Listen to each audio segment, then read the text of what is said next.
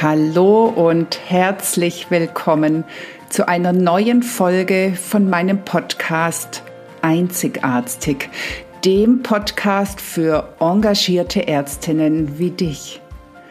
Mein Name ist Dr. Susanne Löffner. Ich bin Ärztin und Coach und ich unterstütze dich dabei, souverän, resilient und erfolgreich deinen ganz persönlichen Weg in der Medizin zu gehen.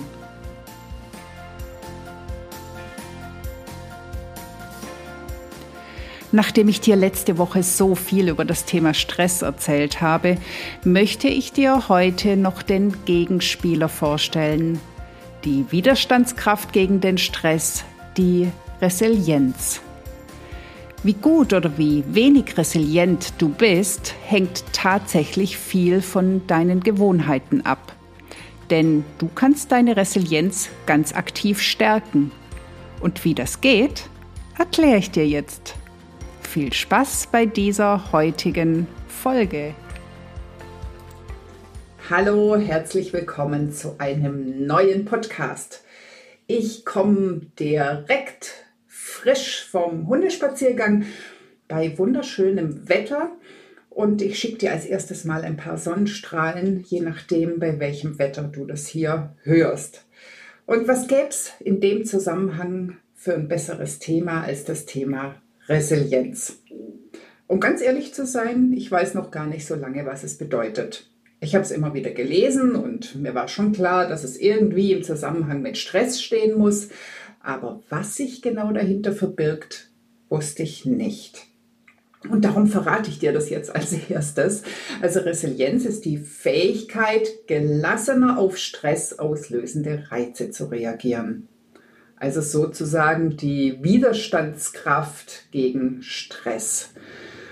Und auf der anderen Seite bedeutet das, wenn ich eine starke Resilienz habe, dann kann ich Stress minimieren, ihm besser ausweichen, besser mit ihm umgehen oder im besten Fall habe ich ihn vielleicht an der einen oder anderen Stelle gar nicht. Nun, Stress steckt überall. Also ich glaube, wir sind eine Gesellschaft, die es wirklich schafft, sich von vorne bis hinten zu stressen, gegenseitig, selbstständig. Und wenn man, wenn man in das Gesundheitssystem guckt, dann ja, sehe ich da auch viel Stress. Und wenn ich mich an meine 20 Jahre Klinikzeit erinnere, mh, also da gab es nicht nur einen Moment. Auch wenn ich es lang gar nicht zugegeben habe, beziehungsweise gar nicht sehen wollte. Aber so Dinge wie durcharbeiten, ohne mal aufs Klo zu gehen, spricht nicht unbedingt für resilientes Verhalten. Im Gesundheitssystem haben wir natürlich das Problem von Personalmangel, was uns viel Zeitdruck macht. Und dann haben wir die ganzen Reglementierungen und die juristischen Vorgaben, die ganze Bürokratie. Und dann kommen ja auch noch unsere Ansprüche dazu, dass wir ja eigentlich unter Medizin vielleicht was ganz anderes verstehen und uns tatsächlich auch noch um den Patienten kümmern wollen. Und so sind wir auch da sehr, sehr schnell in der Stressspirale gefangen. Und dazu kommen natürlich noch ganz viele andere Sachen, so das Gefühl der Überforderung, irgendwelche Ängste, sich alleingelassen fühlen, vielleicht Konflikte, alles macht Stress. Und jetzt ist natürlich die Frage, wie schaffen wir es denn da, so ein bisschen robuster zu werden, uns ein Schutzschild aufzubauen und das, an, das Ganze ein bisschen lockerer an gehen zu können. Also sprich, wie gewinnen wir Resilienz? Und um das zu beantworten, möchte ich dir gern die sieben Säulen der Resilienz vorstellen, die entwickelt wurden, um genau diese Frage zu beantworten. Und ich fange gleich mal ein bisschen provokativ an, indem ich dir sage, hör auf zu heulen, hör auf zu jammern, verlass die Opferrolle. Ja, es stimmt, unser Gesundheitssystem hat sehr viele Mängel. Und es gibt sicher viele Punkte, mit denen man hadern kann. Die Frage ist nur, Was bringt es dir, damit zu hadern? Vor allem auf Dauer damit zu hadern. Wie wäre es, wenn du mal schaust, ob es Dinge an dir gibt, die du verändern kannst? Natürlich kannst du dich hinsetzen und sagen, ich möchte jetzt gern bessere Arbeitsbedingungen, ich möchte mehr Personal, ich möchte mehr Zeit, ich möchte mehr. Das kannst du machen. Aber wird es davon besser? Ich glaube ehrlich gesagt nicht. Das heißt, der wichtigste Schritt, um etwas zu verändern, ist zu merken, dass du selbst was tun kannst. Und das bedeutet, du übernimmst Verantwortung. Und zwar Verantwortung für dich selbst. Wahrscheinlich bist du sogar jemand, der die Verantwortung für seine Patienten übernimmt, Verantwortung für seine Kinder, Verantwortung für das Glück des Partners, der Eltern und sonstigen. Aber hast du dir schon mal überlegt, wer der Einzige ist, der dich wirklich glücklich machen kann? Das bist du selbst. Also sei dafür verantwortlich. Und Verantwortung übernehmen bezieht sich auch tatsächlich nur darauf, denn auch die anderen Menschen sind für ihr Glück selbst verantwortlich. Und letztendlich ist auch jeder Patient für seine Gesundheit verantwortlich. Das heißt natürlich nicht, dass du jetzt tun darfst, was du willst. Du trägst auch die Verantwortung für dein Handeln und für dein Tun. Aber zum Beispiel, ob der Patient deine Ratschläge befolgt oder ob er direkt zu Hause das Medikament wieder absetzt, das liegt nicht in deiner Verantwortung. Aber jetzt bin ich ein bisschen abgedriftet. Das ist wiederum nur sehr indirekt ein Thema der Resilienz. Nein, mir geht es wirklich gerade um die Selbstverantwortung. Dass du merkst, dass du selbst etwas tun kannst und das auch wirklich tust und stattdessen aufhörst zu jammern und zu meckern. Und die Selbstverantwortung, die geht über in die Selbstwirksamkeit. Denn wenn du selbst merkst, dass du etwas verändern kannst, dann geht es dir allein schon dadurch besser und du hast eine stärkere Resilienz. Selbstwirksamkeit betrifft dabei zwei Bereiche. Und zwar einmal dich selbst und zum anderen das Äußere. Also du kannst durch deine Gedanken zum Beispiel deine Emotionen beeinflussen.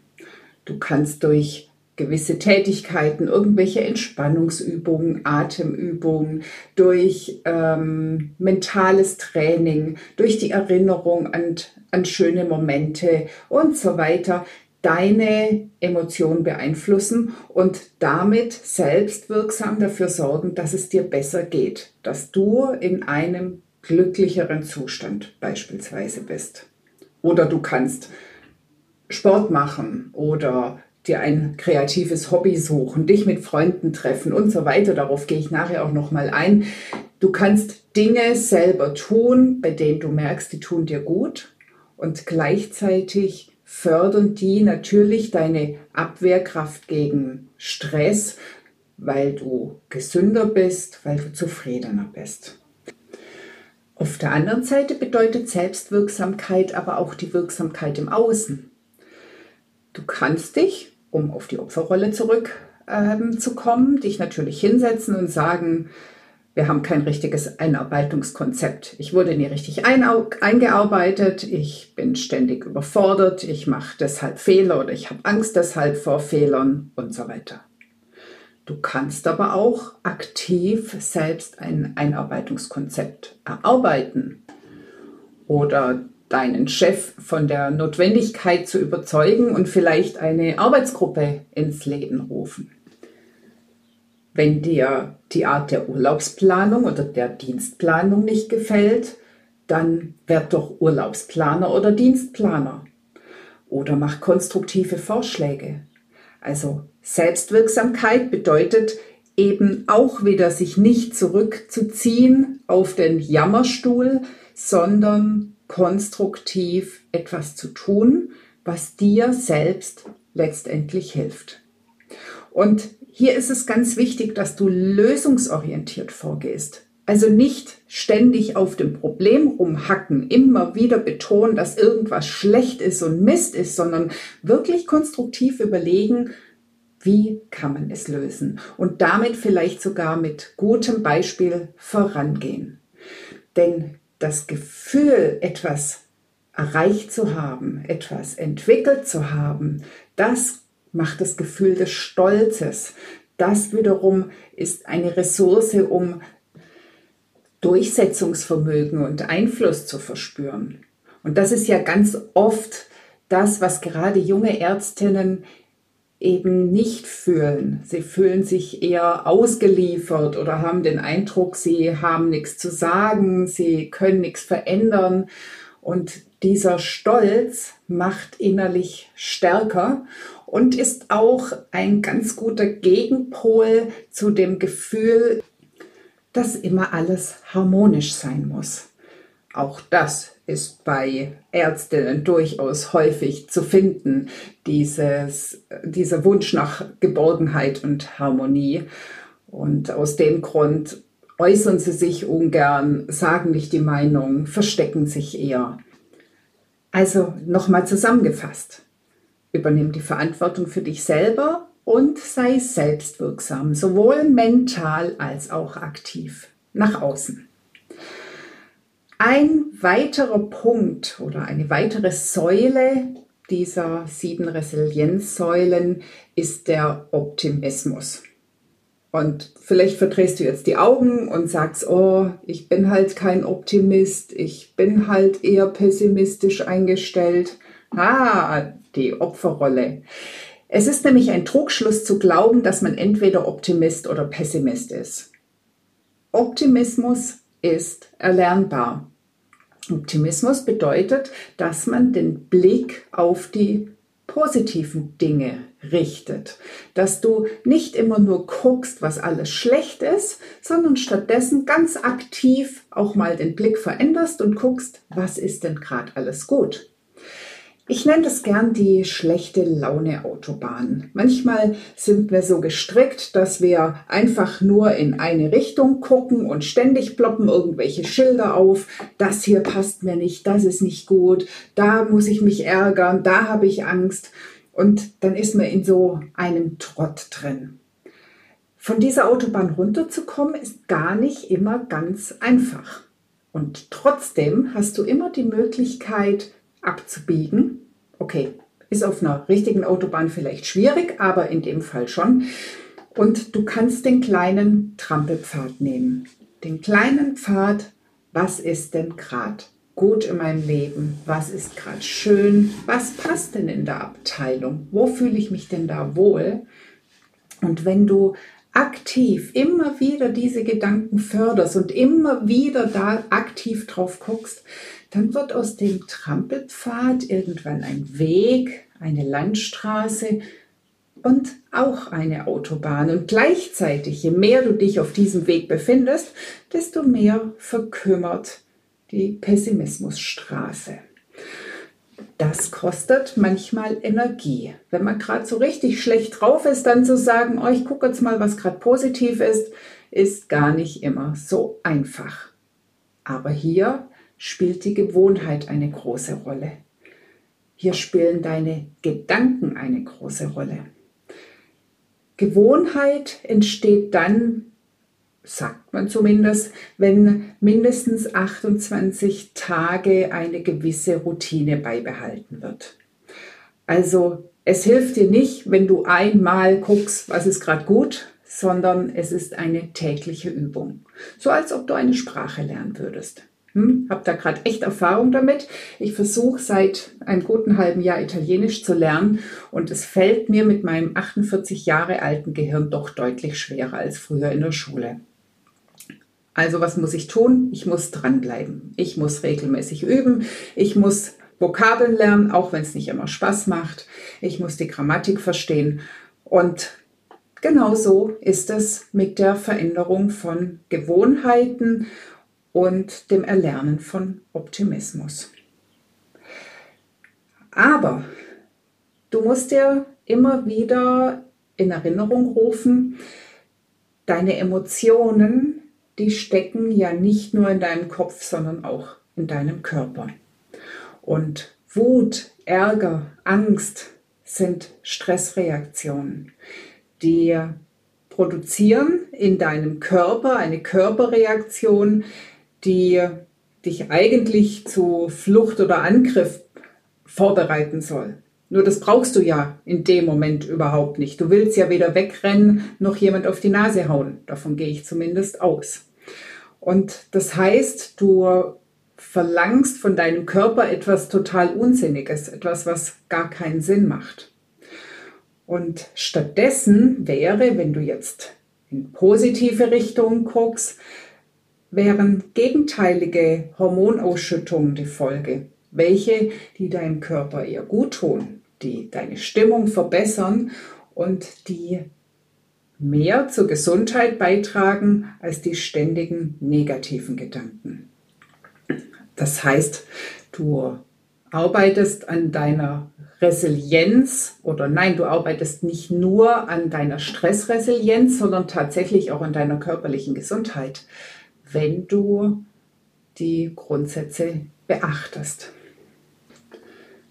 Und jetzt gibt es aber natürlich auch Situationen, da kannst du noch so viel Optimismus haben, die sind einfach blöd.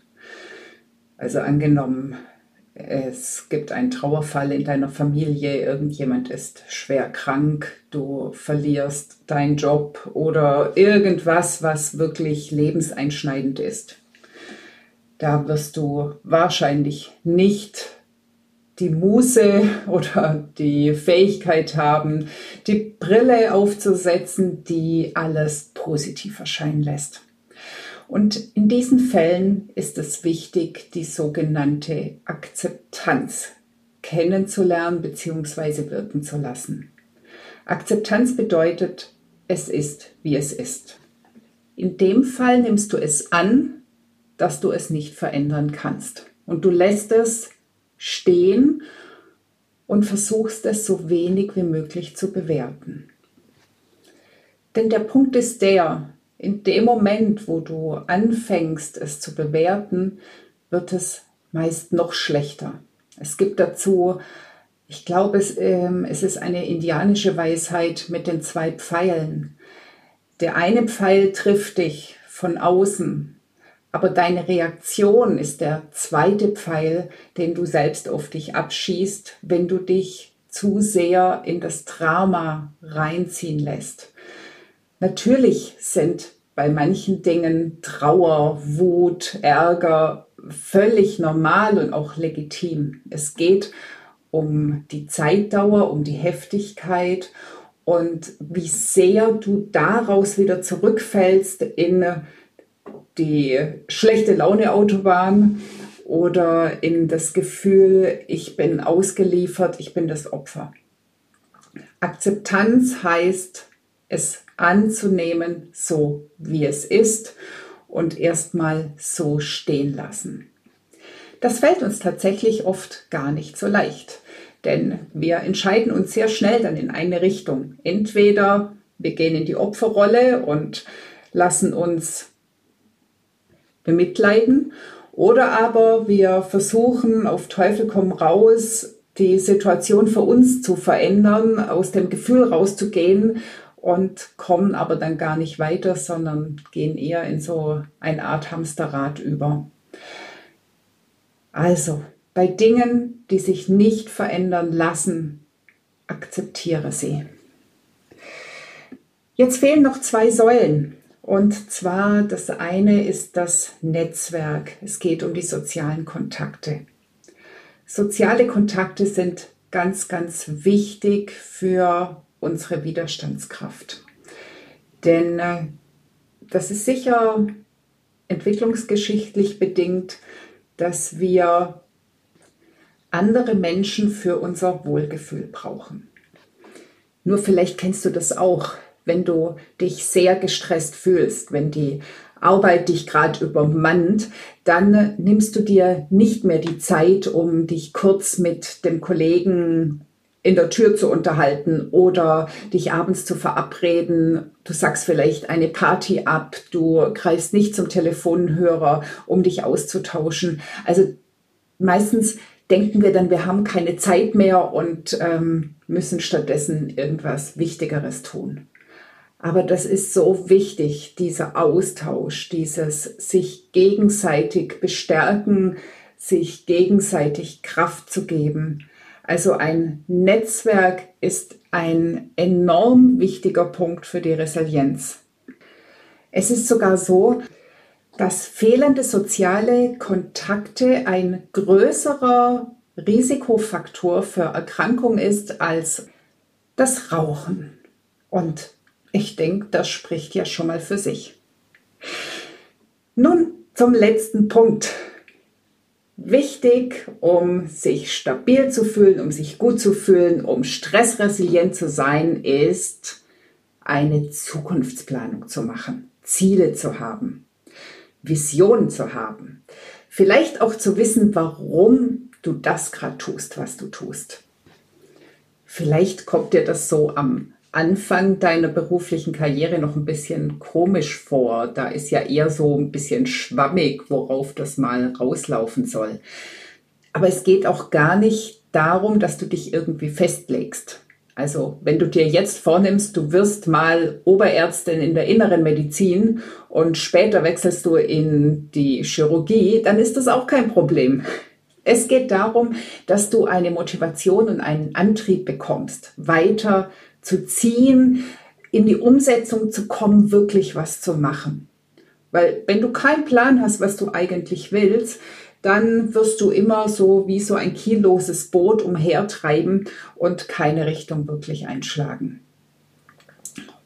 Also mach dir ein schönes, buntes Bild, wo du beispielsweise in fünf oder zehn Jahren sein möchtest. Dafür gibt es verschiedene Möglichkeiten, je nachdem, was du für ein Typ bist. Wenn du jemand bist, der gut ähm, Bilder sehen kann, sich Bilder vorstellen kann, dann stell dir vor, wie du in einer Szene bist, die in zehn Jahren stattfindet. Und mach so richtig knallig. Also es muss so einen richtigen Reiz haben, da wirklich sein zu wollen. Stell dir vor, du guckst von außen drauf, wie du in zehn Jahren agierst. Es kann aber auch sein, dass du dir keine Bilder gut vorstellen kannst. Dann geh vielleicht in das Gefühl. Wie möchtest du dich in zehn Jahren fühlen? Und du darfst da auch übertreiben. Das darf, du darfst der richtig reiche, erfolgreiche, beliebte, wie auch immer Mensch sein. Und Geh so richtig rein, wie fühlt sich das an? Wie fühlt sich's an, wenn du dir alles leisten kannst, ohne dir Gedanken drüber zu machen, ob du das Geld hast? Wie fühlt es sich an, zur Arbeit zu gehen und es macht einfach nur Spaß und die Leute hängen an deinen Lippen, wenn du was sagst und die Patienten, die strömen zu dir, weil sie nur dich als Arzt haben wollen. Mach dir eine schöne Vorstellung. Ganz egal, wo du dich siehst, ob du dich in der Klinik siehst, ob du dich als Niedergelassene siehst, ob du in die Pharmaindustrie gehst, ob du was ganz anderes machen möchtest, aber stellst dir vor. Du kannst dir auch ein Vision Board machen. Also entweder du druckst dir Bilder aus, es gibt auch Online-Programme, um das zu machen, oder du nimmst in einer Zeitschrift, die zerschnippelst du, das ist inzwischen ja ein bisschen schwierig. Ähm, wer hat denn schon noch Zeitschriften zu Hause? Kannst ja mal deinen Friseur fragen. Ähm, und kleb dir Bilder auf ein Blatt, was du später erleben möchtest. Auch hier wieder vielleicht der tolle Urlaub, die Reisen, die Familie, die Kinder, was du erreichen möchtest. Und geh richtig in das Gefühl und in dieses Bild rein. Du kannst auch eine Bucketlist schreiben. Was möchtest du alles noch erleben? Eine Löffelliste. Was möchtest du alles gesehen haben, bevor du den Löffel abgibst? Aber mach dir Gedanken über deine Zukunft. Bau dir Visionen. Und es ist nicht schlimm, wenn du zwischendrin feststellst, es ist die falsche und irgendwo anders abbiegst. Mach die Vision klar, aber besteh nicht drauf, dass du sie wirklich erreichen musst, weil letztendlich ist der Weg dahin das, was das Leben ausmacht. Und das, was du fühlst, wenn du deiner Vision entgegengehst, das ist die Widerstandskraft, die du brauchst, die Resilienz, um den Hochs und Tiefs, die dir dabei begegnen werden, den Stolperstein, dem Stress, wirklich was entgegenzusetzen. Also, setz dich doch am besten jetzt gleich mal hin und fang an, in deinem Kopf das Bild zu malen oder zu fühlen oder vielleicht auch zu hören. Auf jeden Fall wünsche ich dir ganz, ganz viel Spaß bei der Umsetzung. Bleib auf jeden Fall dran. Wie gesagt, es kommt auf die Gewohnheit an. Es ist eine Sprache, die du lernst. Lerne optimistisch zu sein. Lerne die Verantwortung für dich selbst zu übernehmen. Lerne selbst etwas zu bewegen und zu verändern und lerne aber auch zu akzeptieren, wenn sich es nicht verändern lässt. Und ich hoffe, dass dir der Podcast Spaß gemacht hat. Mir hat es auf jeden Fall Spaß gemacht. Und ich freue mich, wenn du das nächste Mal wieder dabei bist.